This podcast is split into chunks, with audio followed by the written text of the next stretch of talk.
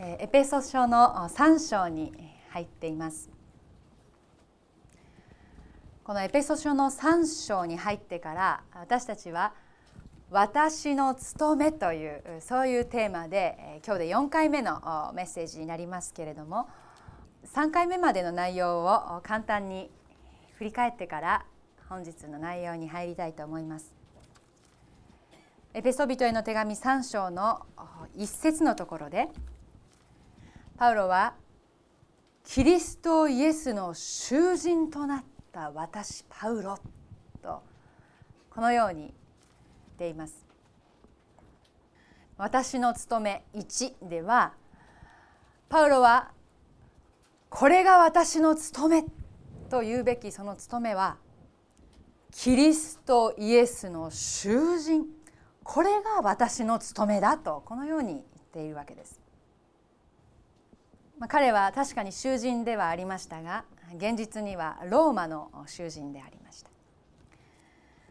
しかしその囚人として置かれた立場その境遇をむしろ逆に用いてこその宣教の技に預かっていったわけです。キリストイエスの囚人これが私の務めです。これが私の務め1の内容でしたね。私の務め2では7節のところにありますけれどもこの福音に使えるものとなった。福音に使えるものとなった。これが私の務めだというのが2つ目のことでした。福音に使えてどうするのか。神の奥義を表していくっていうんですね。神の奥義とは何か。それは2つのものが1つになる。そういうことだという話です。当時のエペソビトの教会。そこには頭を悩ましている問題があったわけです。ユダヤ人出身のクリスチャンのグループと違法人出身のクリスチャンのグループがいてその2つのグループが対立的であった。一度別れてしまった2つになってしまった心がまさかもう一度一つになるとしたらそれは人間技じゃない神の技だ。神の奥義なんだ。これをどっちが勝つかどっちが強いかということにではなくていや福音に仕えていくことによって表していこう。それが私の務め2の内容だったわけです。どっちにもつかない。私は福音につく。それが私の務めだとパウロは言ったわけです。キリストイエスの囚人として福音に仕える。それが私の務めだ。私の務め3ではこの務めには目的があるんだというそういう内容でした。その目的とは神の奥義を示すことでしたけれどもどのように示すのか。特に10節を通して見てまいりました。今神の奥義を示すんだ。天にある支配と権威つまりサタンに対して神の奥義を示すんだ。そして教会を通して神の奥義を示すのだというこの目的があるんだということを見たわけです。今サタンに対して教会を通して2つのものが1つになるという神の奥義を示していく。それがキリストの囚人福音に仕えるものとしての私の務めなんだと彼はこのように言っています。そして今日は私の務めの4ということになりますけれども今日のメッセージを通して主にあってこれが私の務めですというふうに生きていく人はどのような姿勢で生きているかパウロの姿勢から3つこの姿勢について学んでまいりたいと思うのです。これが私の務めだとこのように受け入れていくパウロの姿勢第一にそれは神のご計画によると認めるということです神のご計画によると認めるということです。まず10節11節を改めてご一緒に読んでまいりたいと思いますがエペソ3章の1011を開いている方一緒にお読みください。はい、これは今天にある支配と権威とに対して教会を通して神の豊かな知恵が示されるためであって私たちの主キリストイエスにおいて成し遂げられた神の永遠のご計画によることなのです。10節これはとありますがつまり私の務めはということです。私のこの務めは11節神の永遠のご計画によることです神の計画によるのだまあこう言われてしまったらもうこちらは何にも言いようがないですね。神のご計画によるんですと言われたら「あそうですかすんませんでした」としかこちらは言いようがないですよね。あの水戸黄門様が最後にこう印籠を出して「この印籠は目に入らぬか」と言われて「はは」ってなるような感じですよね。これは神のご計画なんですって言われたら「ははすんませんでした」としか言いようがないそういう言葉です。ものすごい威力のある言葉ですけれどもこれが私の務めです。この務めは神のご計画によるんですとパウロは言っています。しかしこれが神のご計画によるのだとこう受け入れているとはいえ彼の置かれている現実は何であったかというと囚人であったということです。彼の現実はローマに拘束されて本当はあそこにも出かけていきたいあっちにも行って宣教したいいろんな夢やまたこうしたいという思いがあるにもかかわらずそれができない。彼が置かれている現実は彼の肩書きは囚人。囚人という肩書きだったんです。しかも彼は囚人だったっていうだけじゃないですよね。第二コリントの中には彼がどんな困難を経験したかということが告白されていますけれどもコリント人への手紙第2の11章の中で彼は23節私のロークは彼らよりも多く牢に入れられたことも多くまた鞭打たれたことは数えきれず死に直面したこともしばしばでしたとこのように告白しているのです。彼は続けます。ユダヤ人から39の鞭を受けたことが5度これ39っていうのは何でかというと40受けると人は死んじゃうからなんですよ。40受けると人間死んじゃうから39までしかしないですね。それを5度。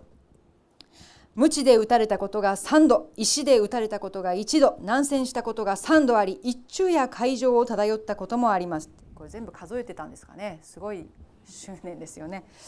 えー、はい、幾度も旅をし川の難盗賊の難同国民から受ける難違法人から受ける難都市の難荒野の難海上の難偽兄弟の難に遭い老死苦しみたびたび眠られぬ夜を過ごし上乾きしばしば食べ物もなく寒さに凍え裸でいたこともありました。聞くだけでも恐ろしい経験を彼はしてきたわけ。しかしこのように言った上で彼は何と言ったか。もしどうしても誇る必要があるなら私は自分の弱さを誇りますと。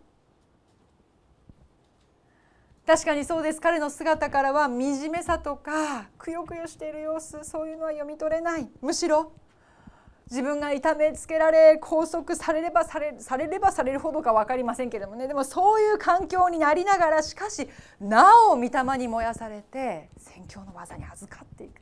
力強ささえ私たちは彼の姿から読み取ることができるんです。そういえば思い出すんですねパウロがクリスチャンになった時彼はダマスコに向かってたわけです。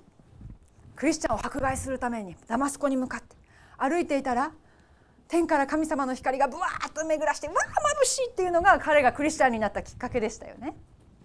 その時に神様がパウロにつついて何て言ったか使徒の働きの9章の中で9章15節16節の中で神様はこのように言うわけです。あの人はあの人っていうのはパウロです。パウロは私の名を神様の名前をってことですね。パウロは私の名を違法人王たちイスラエルの子孫の前に運ぶ私の選びの器です彼が私の名のためにどんなに苦しまなければならないかを私は彼に示すつもりですと神様の名前のためにどんなに苦しまなければならないかを私は彼に示すつもりだと神様は彼をクリスチャンにしたその当初からもう言っておられたということです。彼は初めから苦しむために召されてたんです。いや恐ろしいですね。そんな選ばれ方はしたくないもんだなと思います。思いますでしょうか？違うんですよね。人生っていうのはいずれにしても苦しいものなのです。いずれにしても苦しい同じ苦しい人生ならば主のために苦しもうじゃないですか。主のために苦しむ苦しみは絶対に無駄になることはないです。立法の専門家でもあったパウロは旧約聖書一語一句一点一画足らず覚えていました。その彼は知らなかったわけがない。私はあなた方のために立てている計画をよく知っているからだ。主の蜜げ。それは災いではなくて平安を与える計画でありあなた方に将来と希望を与えるためのものだ。そうです。主よ。その約束のゆえに私はあなたのために喜んで苦しみます。それが私の務めです。続いて12節ですけれどもまず12節の御言葉をご一緒にお読みしたいと思います。エペソの3章の12節をご一緒にお読みしましょう、はい、私たちはこのキリストにありキリストを信じる信仰によって大胆に確信を持って神に近づくことができるのです。はいえここでこの12節は少しこう不思不思議というかね今までパウロは3章の一節から自分の務めについてずっと切々と語ってきたわけですけれども12節に来てあまりこうご自分の務めとは関係ないようなことを言っているように見えます。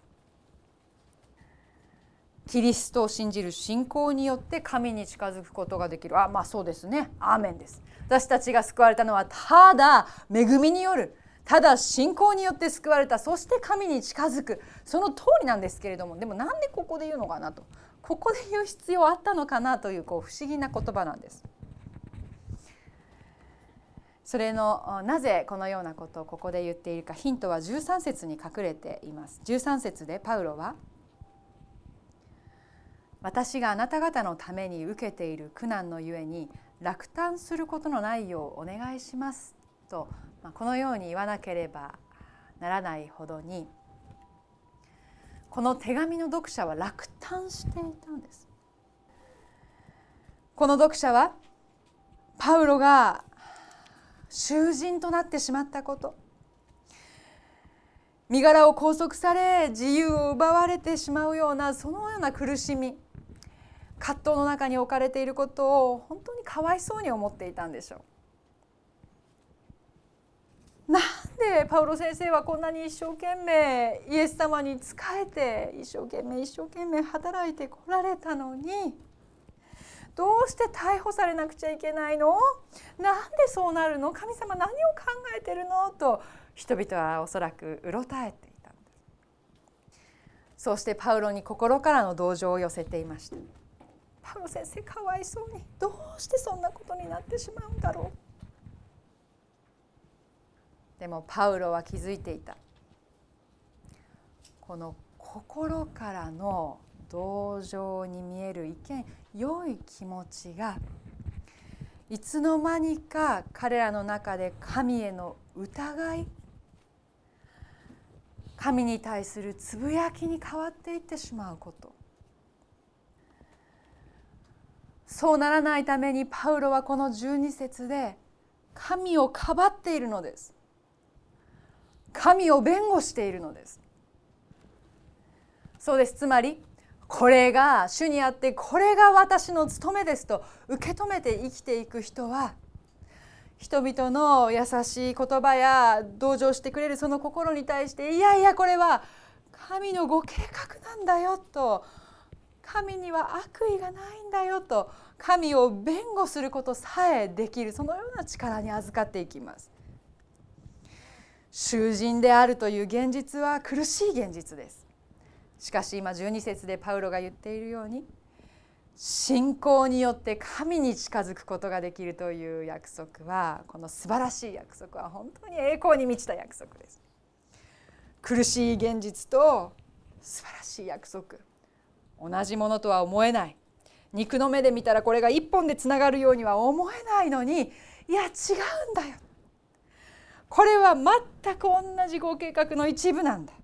その間にはものすごい差があるように見えるかもしれない。しかし同じ線の上にあるんだ。永遠の神の永遠のご計画の中に数えられているんだ。パウロが切実な叫びを持って神を弁護しています。神に悪意はないんだよ。神が意地悪なわけじゃないんだ。確かに確かに今私はつながれていてああ行けるものならあの地にも行ってこの地にも行ってイエス様のことを伝えたい宣教をしたい。それができないのは自分としても悔しいですが神がこのようにされたのは私のことを痛めつけたいからじゃないんです。しかしかえってこのことを通してもっと豊かな宣教の技に預かっていくことができるためなのです。私のために用意している将来があり平安があり希望があるのですこのところを通らなければいけないんですそうやってこれが私の務めと受け止めたパウロが各教会に各地域に各人々に書いた手紙がいっぱいあってその手紙が集約されてこのように今の私たちに福音を伝えて聖書になっているわけですね。時空を超えて私たちに福音を届けてくれている。神が計画しておられる自分としては納得できないその計画そのことの上に神の永遠の計画があるんだとパウロは一生懸命神を弁護しています。でもよく、考えてみたいのです。ローマに拘束されてこの時一番悔しい思いをしているのはパウロ本人なはずなんです。一番苦しいのはパウロなはずなんです。そのパウロが神を弁護している。私たちにできるでしょうか。自分が苦しみの中にあって周りの人々は「あらかわいそうね。そんな人生あんまりだよね」ってそういうふうに言ってくれる時に「うん心配してくださってありがとう」でも違うんです神様はねこのこと私にあえてプレゼントしてくれたのって神様のこと弁護できるでしょうか？このことがあったからこそ私今最高に味わい深い人生になったの。このことがあったからこそ私もっともっといい私になっていくの。もっと私らしい私になっていくのよ。だから神様に感謝してるの。永遠のご計画を持って神がこの務めを私にくださったんだもの。言えるでしょうか？言っていいんです。私たちはそれを言っていい立場に置かれているんです。なかなか言えないことがあります。苦しみが大きすぎて。そんなこと言えない。言えそうだったらでいいんです。でも言えそうだったら言ってみていただきたいと思います。言おうとすると必ず最後にここにねここでしょうかね。最後にここに扉があります。結構重めの。これをこうグッグッとこう押し上げてこう言わなきゃいけないですね。言えなかったら言うことないですけれども。でもグッと打ち上げてこう言うことができたらどうなるでしょうか。言ってのお楽しみです。言っていいんです。えー、ひどいそんな病気になるなんて私だったら耐えられないわ。この病気があったからこそ私味わい深い人生になったのよ。これが私の務めなの。まああんたよくそんな旦那でやっていけるわね。大したもんね。何言ってんのこの人だったから。私前よりもっといい私になったのよ。アウシュビッツで、まあ、今日明日にでも死のうとしている女性が。しかし信じられない快活な表情でこう言ったと言います。私をこんなひどい目に遭わせてくれた運命に対して私は感謝しております。なぜかというと以前のブルジョワ的生活で私は甘やかされていましたし本当に真剣に精神的な望みを追ってはいなかったからです。人間が考えうる最も絶望的な環境の中でしかし彼女はこうして神に出会っていくのです。囚人として自由を奪われて悔しい思いをしていたはずのパウロ。パウロ先生かわいそうだ。パウロ先生は一生懸命神様に仕えていたのにどうしてこんなことになるんだ？とこういう声でパウロは渦巻かれていたわけですけれどもしかしパウロはそうは言わない。ここで。今この牢屋の中でここにいるからこその最高の宣教ができるんだよ。とこれが私の務めです。と。彼はこのように告白します。神を愛する者のために全てを働かせて益としてくださる。全てが働いて必ず益となるアーメンとして生きていく時に私たちは本当の意味で自分の務めを神様から自分の務めをいただいてそれを担って歩んでいくことができる。必ず益とされる。確信しながら歩んでいきたいものです。これが私の務めですとこのように生きていく。このような人の姿勢3つ目は隣人を励ます人ということです。隣人を励ます人であると。最後に13節を皆さんで読んでみたいと思います。エペソビトへの手紙の3章の13節の御言葉をご一緒にお読みしましょう。はい、ですから私があなた方のために受けている苦難のゆえに落胆することのないようお願いします。私の受けている苦しみはそのままあなた方の光栄なのです。パウロはこのように語ってこの手紙の読者たちを心から励ましています。これが私の務めだとこのように受け止めて生きていくことができる人は自分がどんな苦しみの中にあってもかえってそのことを思って多くの人を励ましていくことができるのです。パウロはこれをごまかしとかね気休めで言ってるわけではないです。痩せ我慢で言ってるわけじゃないです。根拠のない元気づけとしてこういうこと言ってるわけじゃないいやいやいや牢獄って言ったってほら明日には解放されるかもしれないじゃないのってそういう根拠のない励ましを言ってるわけじゃないしあるいはね、まあ、拘束されてるって言ったって軟禁だから結構楽だよとかねそうやって励ましてるわけでもないですよ。そういうことではない。そうではない。そうではなくてただただ神がなしてくださるはずのことから目を離すなと私たちに言っているのです。くよくよしてるんじゃないいや違う。必ず神がなしてくださる。そこには神の豊かな豊かな助けがあるしそして確信があるのです。確かに今自分は苦しいよ。苦しいけれどもしかしそのことがあったからこそ必ず神が賛美される時が来る。パウロはそのことを目にする前からもう見ている。確信してその確信に立って多くの人を励ましているのです。これが自分の十字架を追うということかなと思います。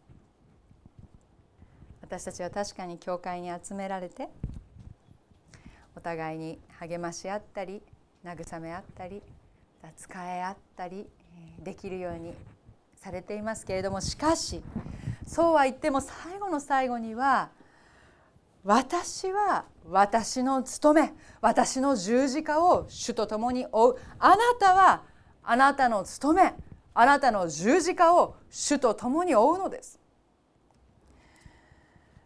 そして自分の十字架を追って主についていきます、まあ、先日ある方とねお話ししていたらこういうふうにその方がおっしゃったんですね。いや聖書にはね神は真実な方ですからあなた方を耐えられないほどの試練に合わせることはなさいませんっていうふうに書いてあるけれどもそんなの嘘ですよね。ってそういうその方おっしゃったんですよ。えーって聖書に書いてあること真っ向から嘘なんて言っちゃっていいのかなと思って。しかもその方教会関係の方。の大丈夫かな反論しようと思ってね少なからずムッとしましたから。いやちょっと聖書に書いてありますからと言おうと思ったらその方はこういうふうに続けたんですね。いやだって人生ね耐えられないことばっかりじゃないですか。私たちの人生耐えられないことばっかりですよ。自分の力ではね。自力で戦おうって思うなら私たちは弱いからそんなの絶対耐えられないんですよ。でも神がおられるならこの方がおられてこの方が私のうちに住んでくださって働いてくださるならこの方の力によって私たちは耐えさせていただくことができるじゃないですか。そういうふうにおっしゃったんです。そうかと思いました。確かにそうだなと。目の前にある大きな試練があります。その試練を耐えようと思ったって耐えられないんですよ。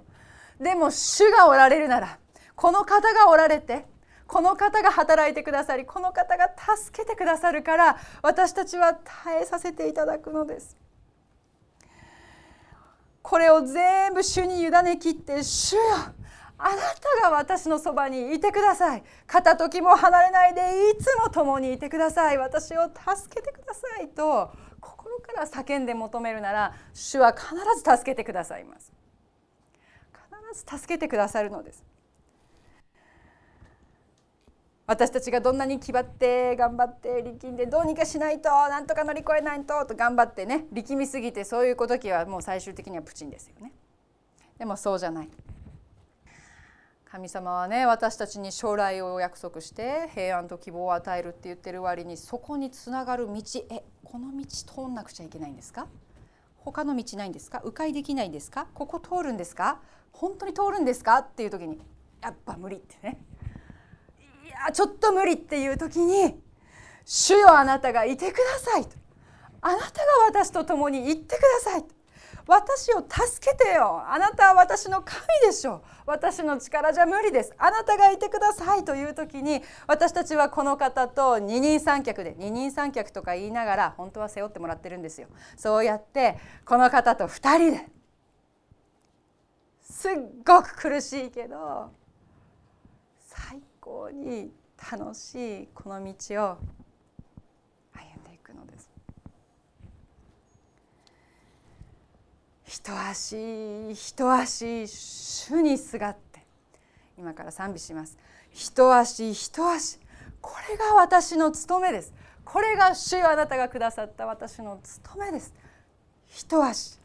一足。どこまでもどこまでもあなたと行きます。あなたについていきます。これが私の務めです。と祈りましょう。主よ。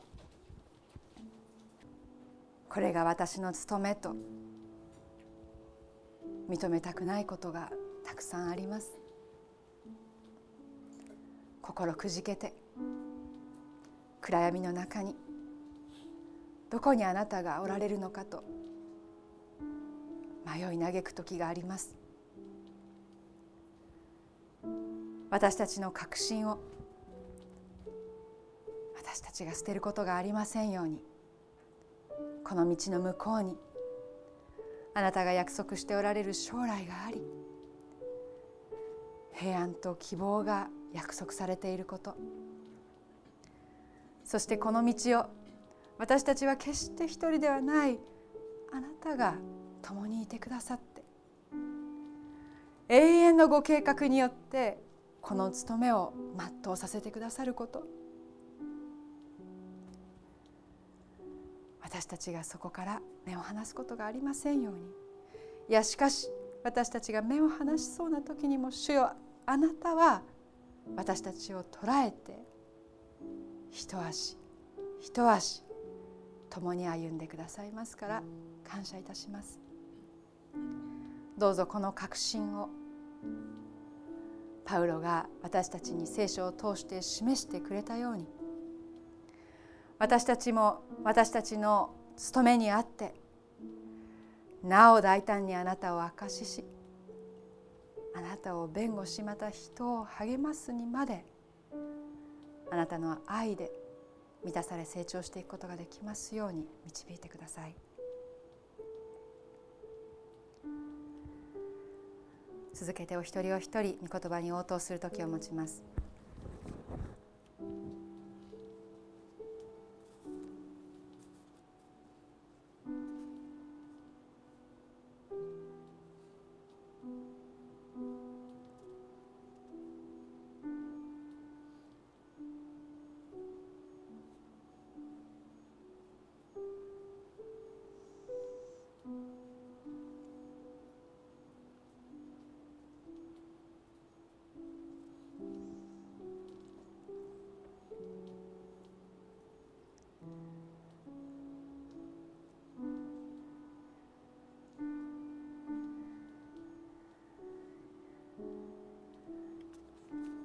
キリストイエスの囚人。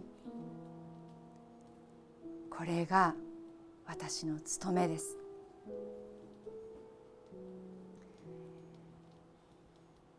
感謝し委ねてイエス様のお名前でお祈りいたします。